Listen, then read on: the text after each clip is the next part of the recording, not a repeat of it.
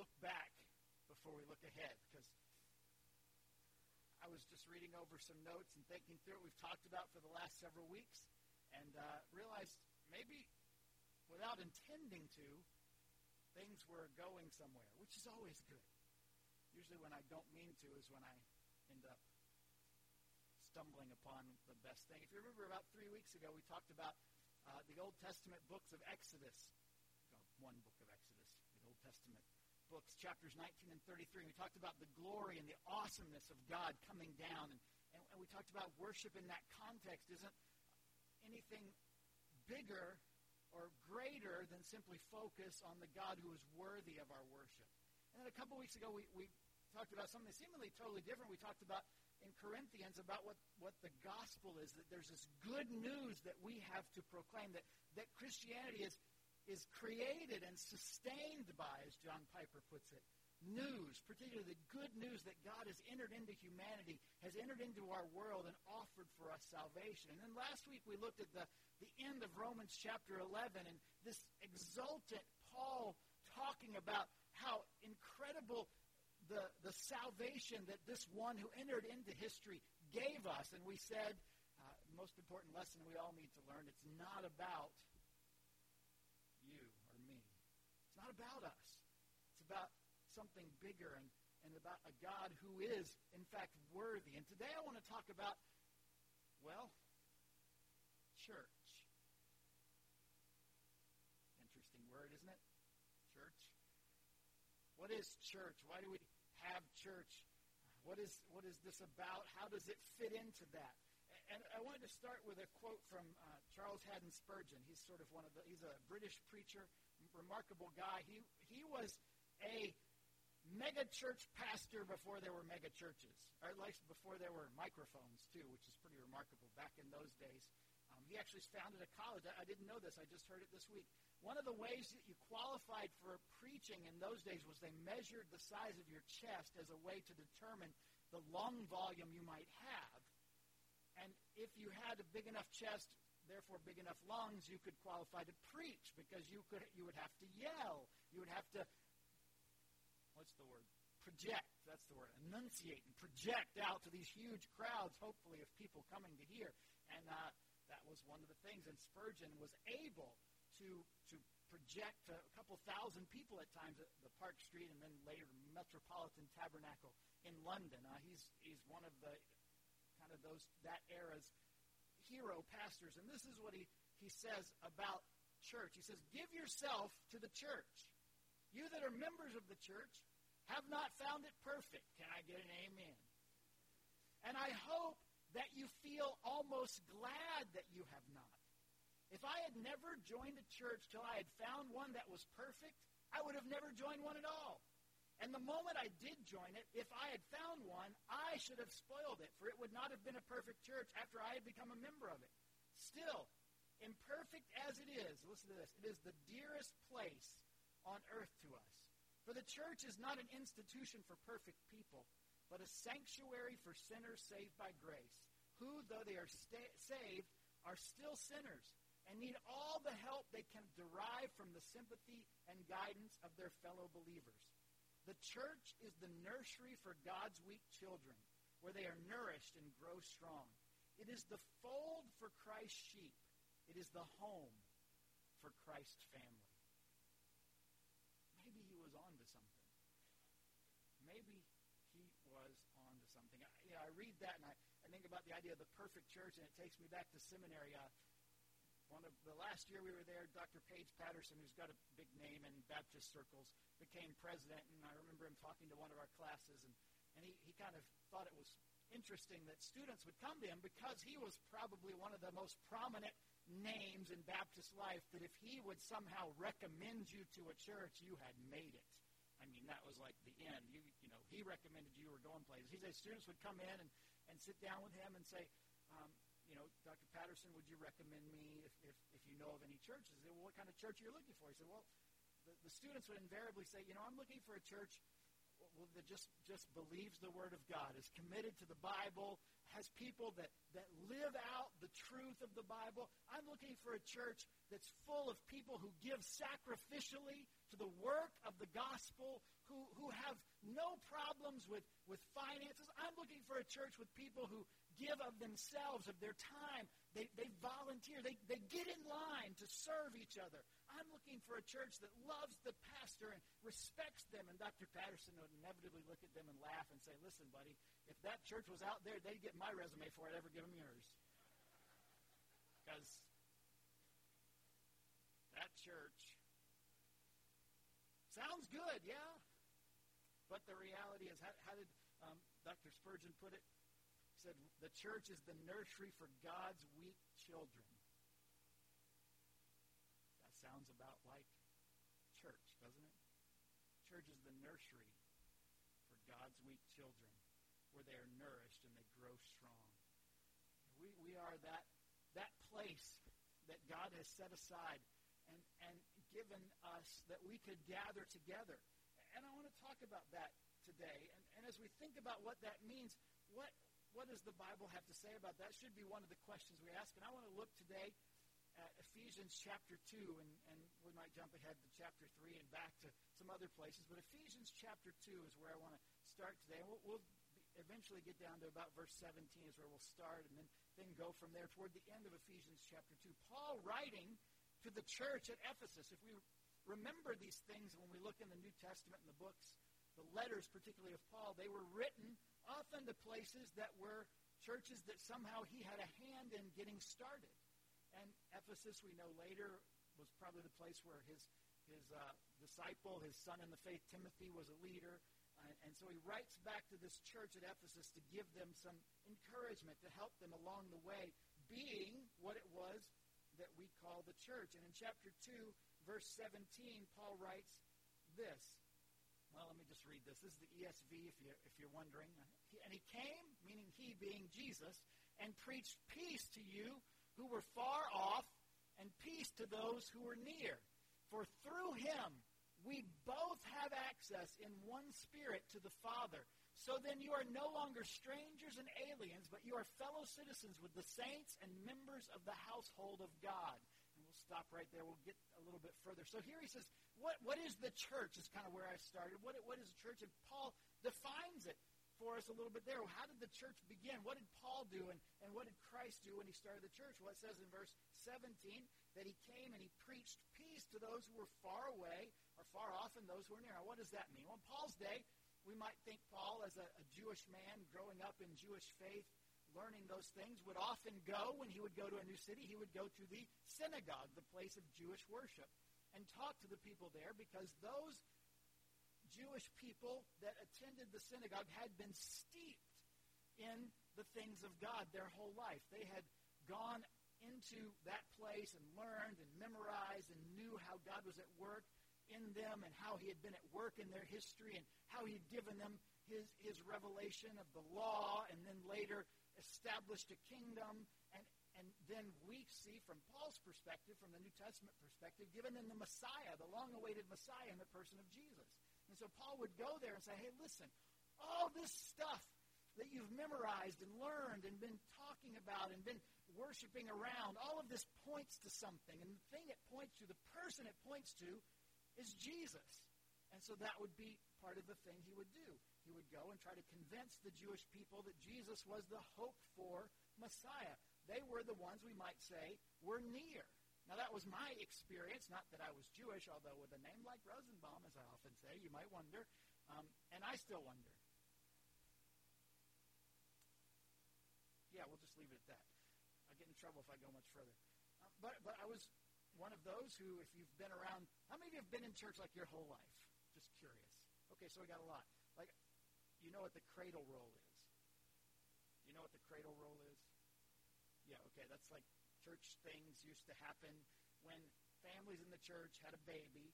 The baby was enrolled in Sunday school, basically, and child care, not like daily child care, but Sunday child care for the church. That's called the cradle roll. It was just assumed that was going to happen. And, you know, Denise's parents, uh, you know, his, her father being a, a pastor. How old were you the first day you went to church? I've heard this story before.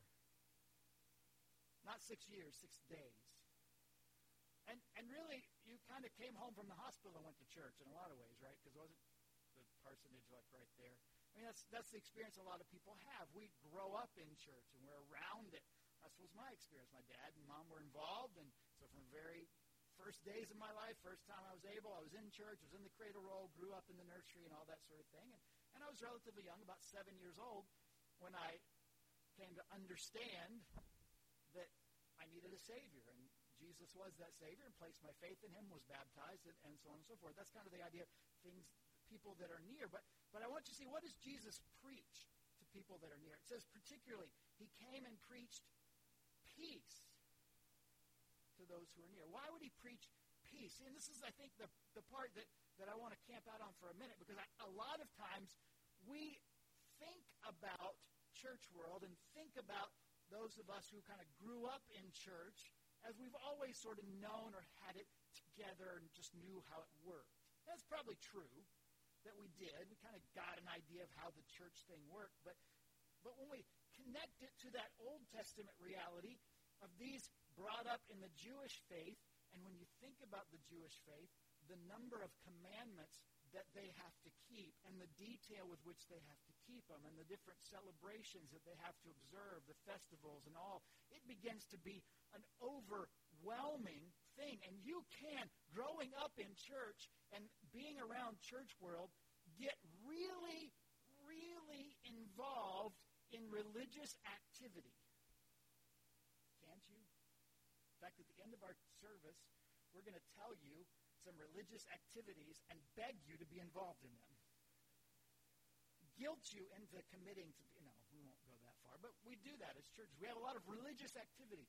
And I think what happens is many people mistake religious activity for a relationship with God.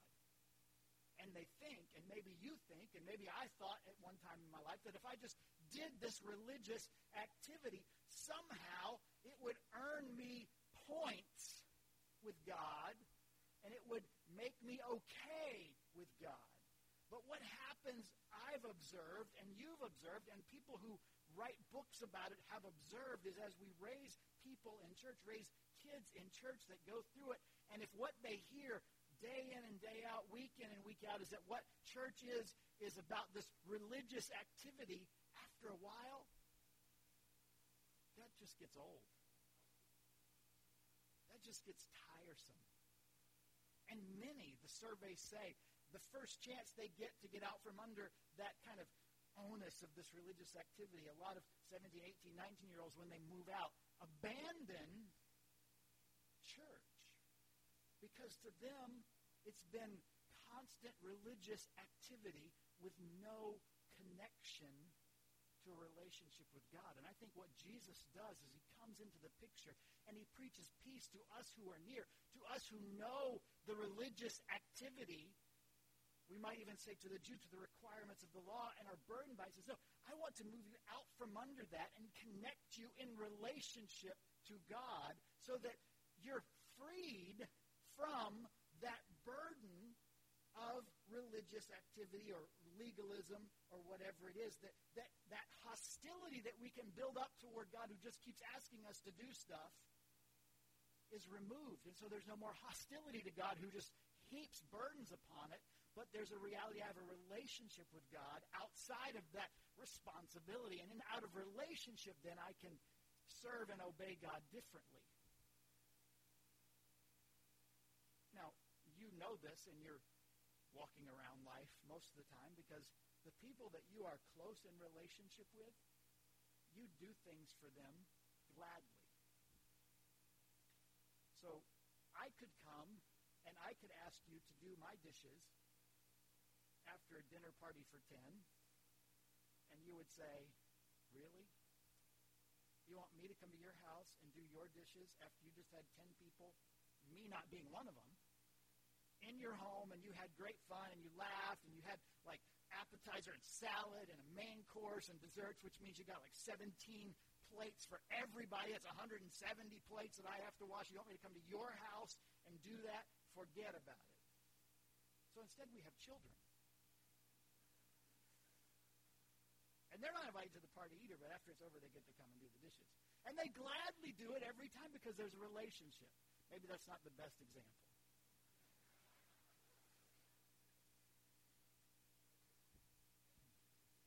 No, but the point is, I could ask you to do a lot of things for me, and you could feel this great obligation and wonder what, here's the question you ask, what right does he have to ask me to do that? Because there's not, maybe not that relationship that submits it. But have you ever been, I'm going to change the kids analogy, to a dinner party, you're sitting at the table, and you know it's time to clear maybe the, the, the dessert. How many of you naturally just pick up your plate and offer to help?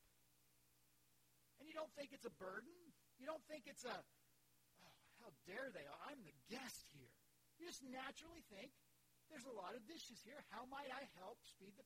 Why? Because I'm enjoying the company. And I don't want my host or hostess to have to be stuck at the sink for 30 minutes washing my dishes. I'd rather help them clean this very quickly so we can get back to the relationship. See the difference? I think that's the picture maybe that, that's in mind here. Christ preaches peace to us who are near, who, so that we don't get so hostile to a God because we don't have a relationship with him who just seems to keep asking stuff of us.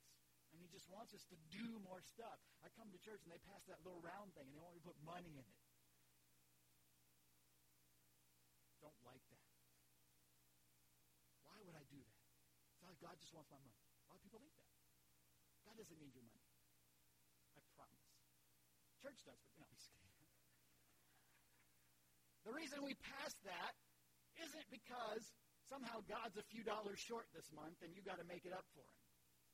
No, the reason we pass it's an act of worship. It's part of a worship service because those of us who know God and recognize all that he has done for us and the relationship we have for him are offering a, a tithe, a gift to him as a way in relationship to help clean the dishes after the party we were at.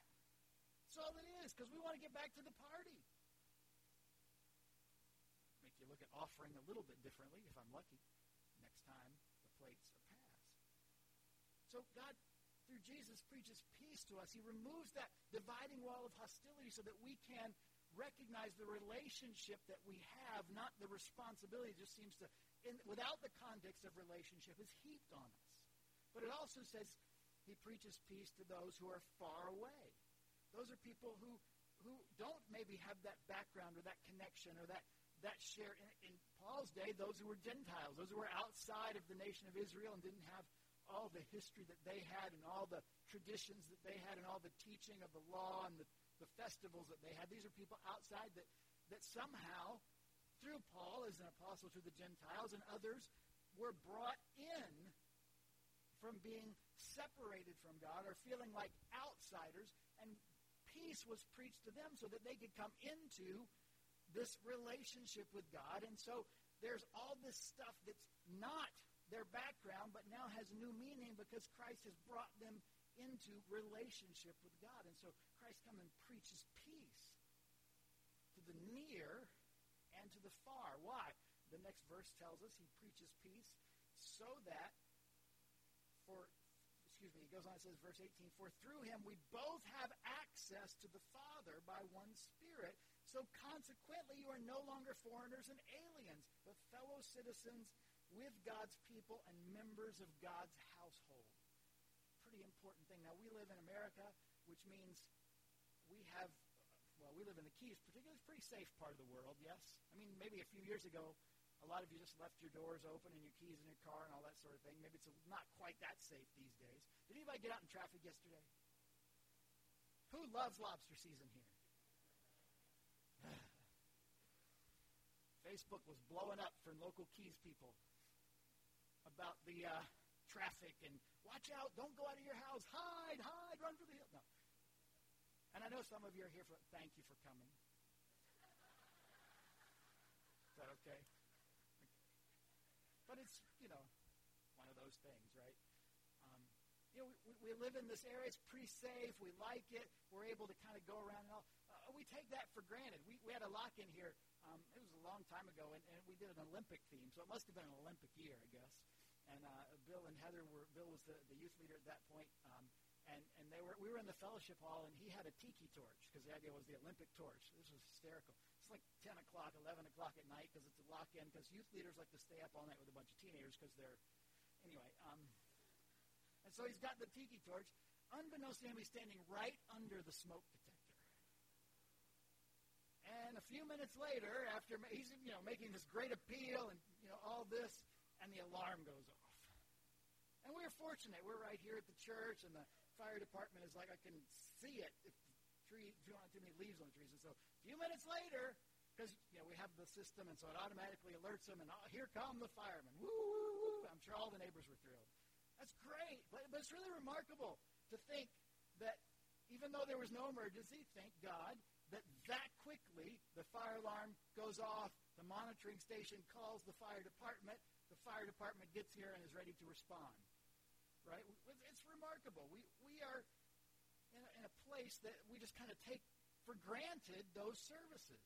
We have law enforcement that are out and about, and, and, and there, you know, we have many in our church that have, have been or are in law enforcement. And it's great to have them looking out for the interests of our community and for us as citizens. It's awesome to have those securities. Different world back in Paul's day. And for us to understand what he would mean by saying what he says here, you're no longer strangers and aliens, but you're citizens. Think about Paul himself. Paul is having this moment where he's seized by a crowd. He's kind of agitated the group and, and uh, because of his preaching and other things, and they're going to punish him. And what does he do? He appeals to them because he is a Roman citizen, and everything stops. You're a what? Oh, you're a citizen oh, the rules are different for you.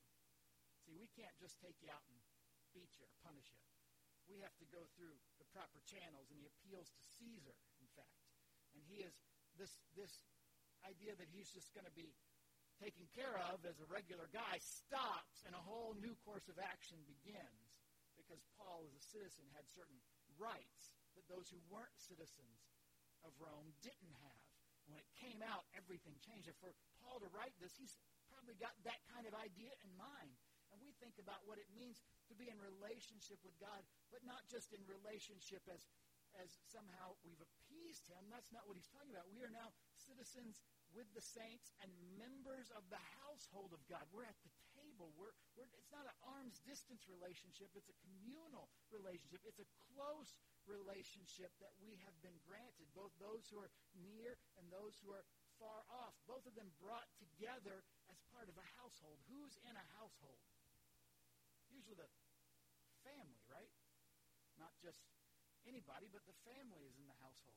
Those are the ones that sit around the table. Those are the ones that have bedrooms. That's, that's a different level of relationship than those who aren't a part of the household. And Paul says the, the, the reason Jesus came to bring these two groups together was to unite them in this idea of a household. And he goes on in, in the next verse, in verse 20, and builds on it. He says, They're built. Built. I didn't realize that until I read it now.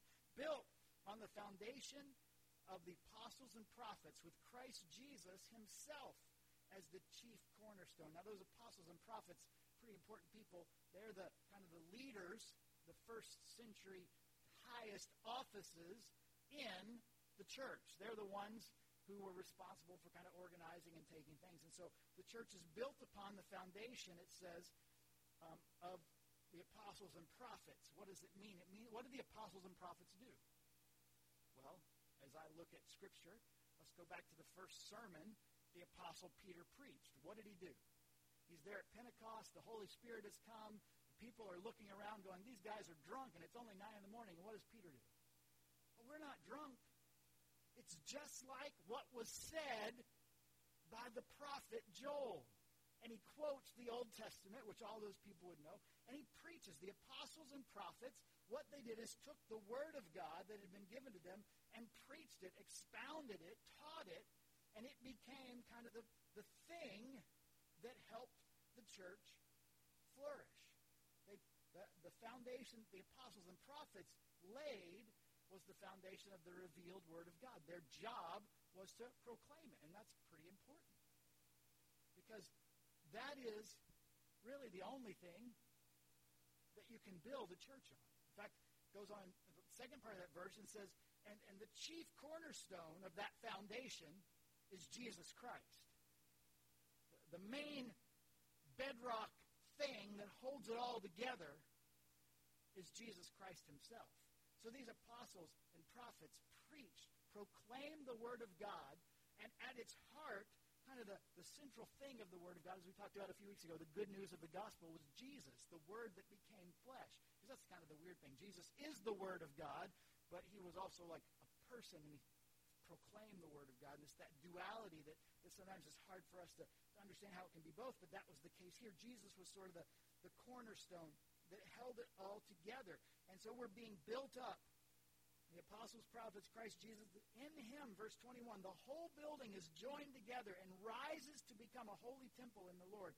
And in him, you too are being built together to become a dwelling in which God lives by his Spirit. What is the church? Those last few words there. Those last few verses. We're being built we're being joined together. We're rising to become a holy temple, and we're being built together to become a dwelling in which God lives by His Spirit. What is the church? You know what the church is not? This building. At all. You know the church is also sort of not? In some ways, we confuse the church for being what we're doing right now. Well, I went to church. What happened when you went to church? Well, these guys got up and played some instruments and, and sang, and we sang along. And then this guy got up and talked, and talked, and talked. And then we sang another song and we went home. I went to church. That's good. I'm in favor of you going to church. But what God is building isn't a bunch of places where people get together and sing songs and hear somebody talk and then sing another song and go home. That's maybe part of it, but that's not the end result. Let's not confuse this as the goal.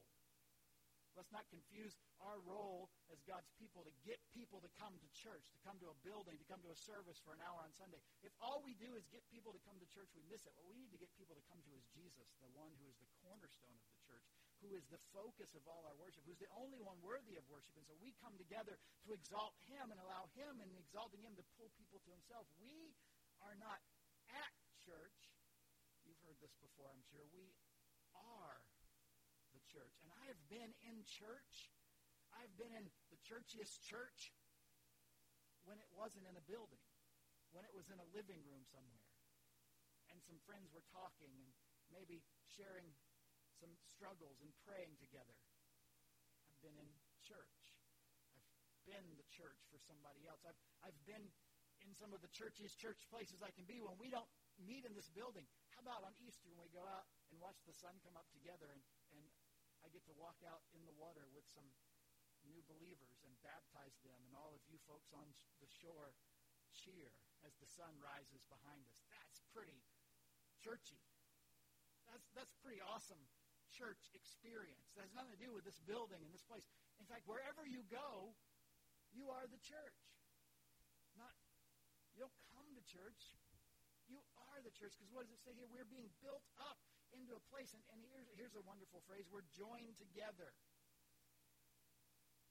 The apostles and prophets proclaim he who is the chief cornerstone. He's the one that is the key one that holds it all together. And then we are all sorts and kinds of stones that are joined together on top of the foundation that is Jesus Christ. And the church is growing to be a place where God's Spirit, it says, is able to inhabit and indwell and manifest itself. In fact, in Ephesians chapter 3, verse 10, it, it gives us a little hint to what God might be up to in the church when he says this. He says in verse 10, his intent was that now, through the church, the manifold wisdom of God, that sounds pretty heady, doesn't it?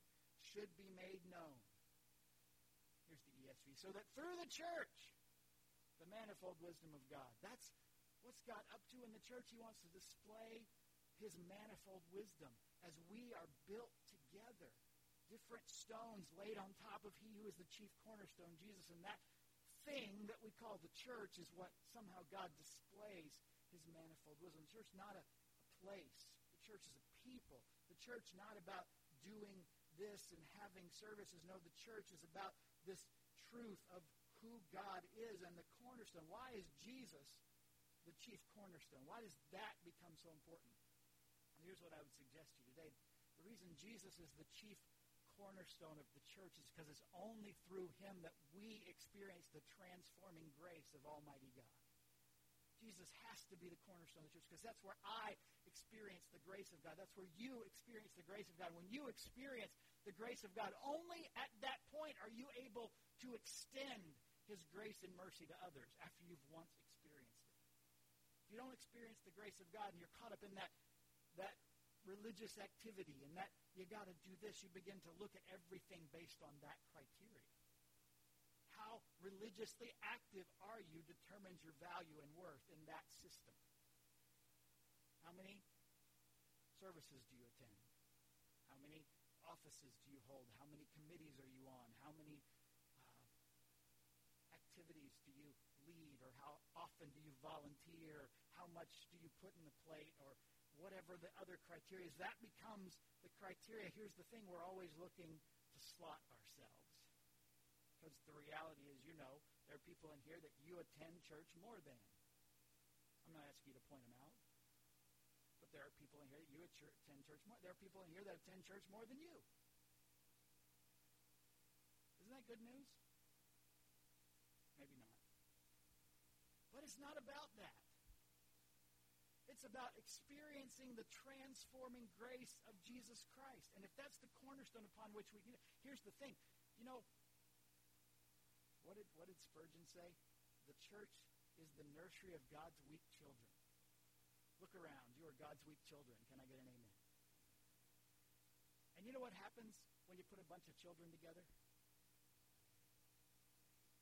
We have a, we have a preschool, the daycare. On Thursdays, I get to go in there and do chapel with them. It is fun. We have a good time. We sing songs. We do some different things. There's always a fight. I mean, I'm in there 15 minutes with them, and somebody is mad at somebody else. Why? They're kids. That's what they do. You put kids together in tight quarters, make them sit still and listen to a preacher, they're going to fight. What do we do in church? We put kids together in tight quarters, make them sit still listen to a preacher. What are they going to do? Fight. Or sleep, but definitely one or the other. It's really your two options. We're all God. You know, you, if you haven't already, will be offended by somebody in this room. Legitimately, honestly, however you want but you will be offended, hurt, betrayed, whatever word you want to use, by somebody in this room. Maybe you already have. Maybe you have several times. Anybody. Staff, music folks, people in your Sunday school class, people in your row, people that sit on the other side of the church, somebody that took your seat because they didn't know that was your seat. Somehow, where, how, you're going to be offended by somebody in this room. And if all we are are people who are caught up in religious activity, we're never going to get over that. We're just going to hold on to that. If it's about me trying to do what I think I need to do to make God happy, and somehow you have offended me and prohibited me from making that next step up the ladder closer to God, I'm not going to like you very much. But if the cornerstone of the church is I have been transformed by the grace of God, to whom I have a legitimate debt and of whom I have legitimately offended, but have experienced his grace, it is much easier for me to extend that same grace to others. He who has been forgiven much, Jesus says, loves much. And if the church is made up of people who recognize the depths of the forgiveness that we receive, even those who are near, like me, who grew up in church, and think, you know, I've never really been that bad. I've not really done that much that you would say are like the big sins. So, you know, really, can't be that bad. Jesus had to die for me not being that bad, right? It wasn't like Jesus could say, oh, you know what? Just whip me a few times. That'll be enough for him. He was a really good boy. do that. He had to go to the cross to die. As, as we heard earlier, his, his blood shed for me because I was that bad. And when I understand I was that bad and it took that much to save me, then that changes my perspective Then if I'm just ratcheting up my activity a little bit to kind of think if I just prove myself somehow. And I was pretty good at the church thing even growing up. I've talked about that before. I need to understand that for me to be a part of what it is to be the body of Christ, the church, to be saved by the grace of God, it took the death of Jesus because I was that bad. And the transformation that came to me was total. I was dead and now I'm alive. I, have been the old has passed away and the new has come. All of those things in Scripture are meant to show us the contrast between who we were and who we are in Christ. And that applies to the one that wasn't that bad or to the one that could have, you know, books written about how bad they were. There's no difference between the cost for my salvation and someone else's.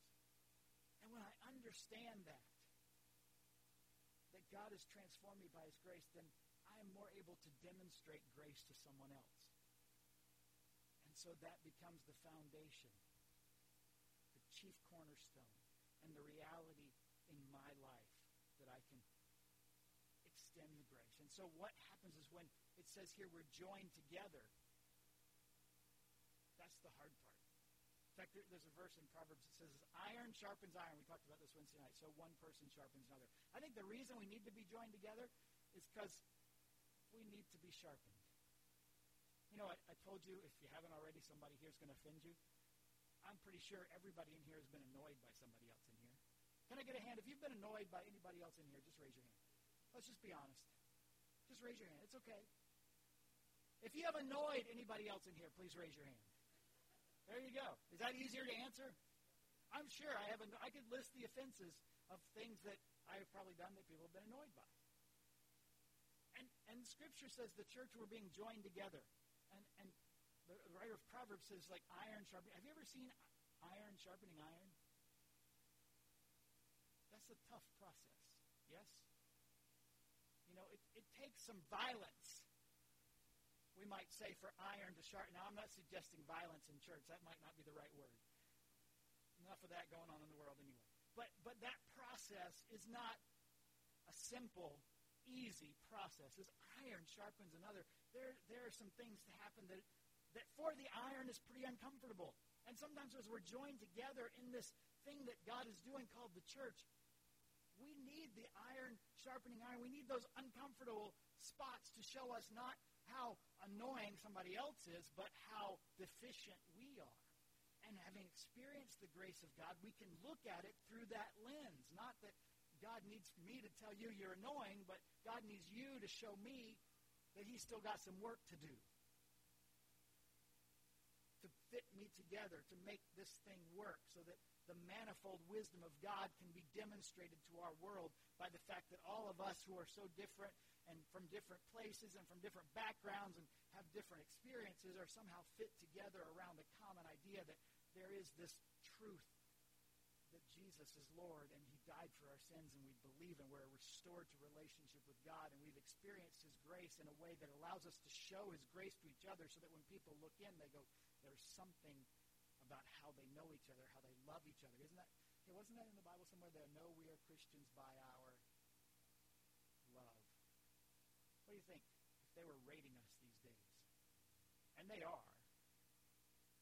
What would they say? They're Christians. I know it by their love. On a scale of 1 to 10, what would we get? What would I get?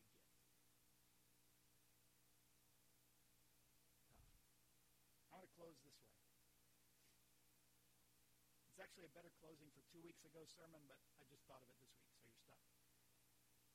There's a, there's a section in Matthew chapter 13 where Jesus tells parable after parable after parable after parable. And all of them describe the kingdom, the kingdom of God, the kingdom of heaven.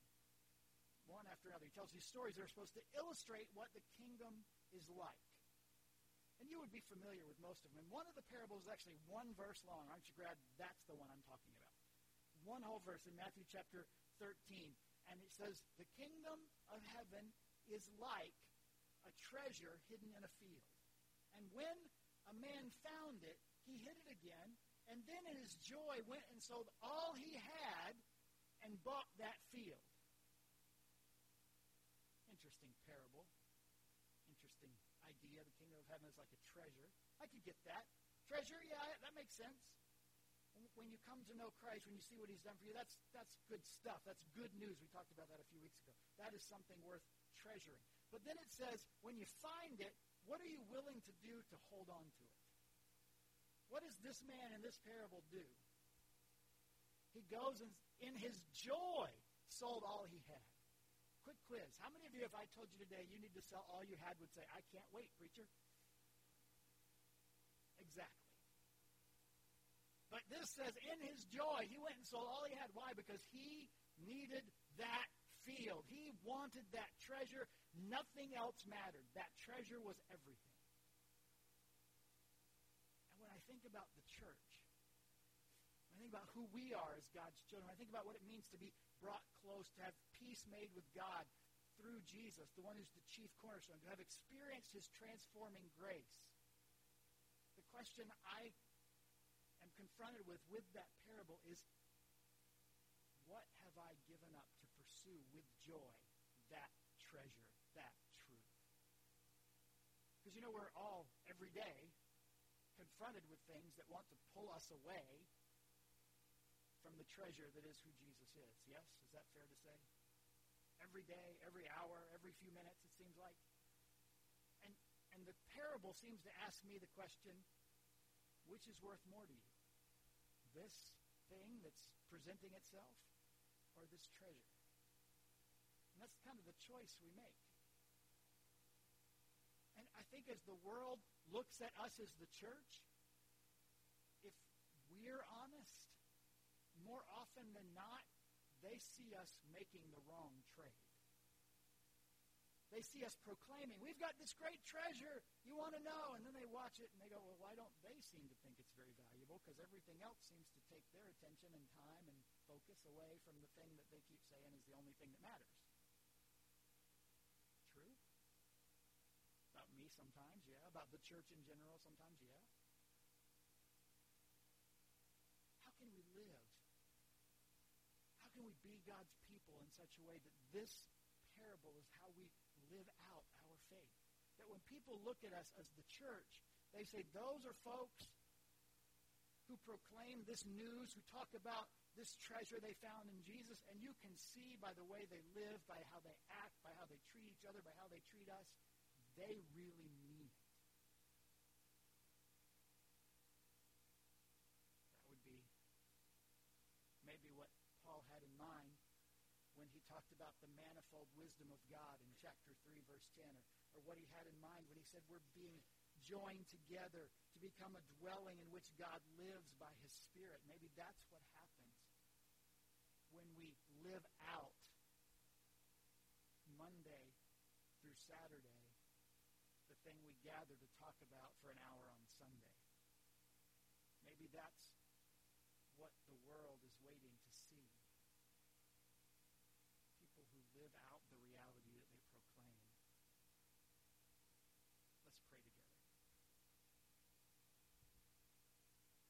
Lord, I thank you for what you have done for us through Jesus.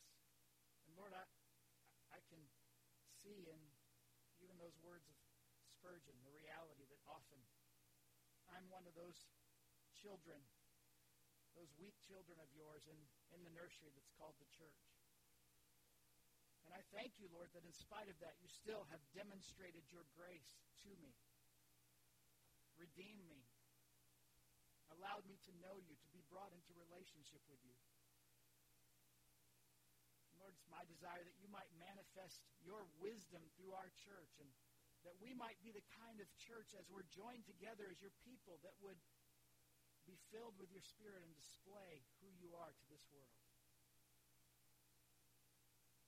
And Lord, I pray today as we come to our time of response, maybe for some of us, we, we think about Jesus' parable and we realize other things have distracted us from that great treasure. Maybe today is the day we, we get honest before you and we, we confess and repent of those things and return to you. Or maybe today is the day we realize that you've put us together with other believers in what we call the church. Not see their faults, but so we might see our own as iron sharpens iron, so our lives might be sharpened in our interaction with your people. Maybe we need to confess those failings, those attitudes, even that pride in our own life. Lord, maybe even there's someone here today who doesn't know you and needs to turn to you in faith as they've recognized the great gift that is your Son and that they would seek your forgiveness and your salvation even in this time. Lord, we give you these moments as we set aside in our service to focus on you and respond to you as you, by your Holy Spirit, have spoken to our hearts. May you have your way. May we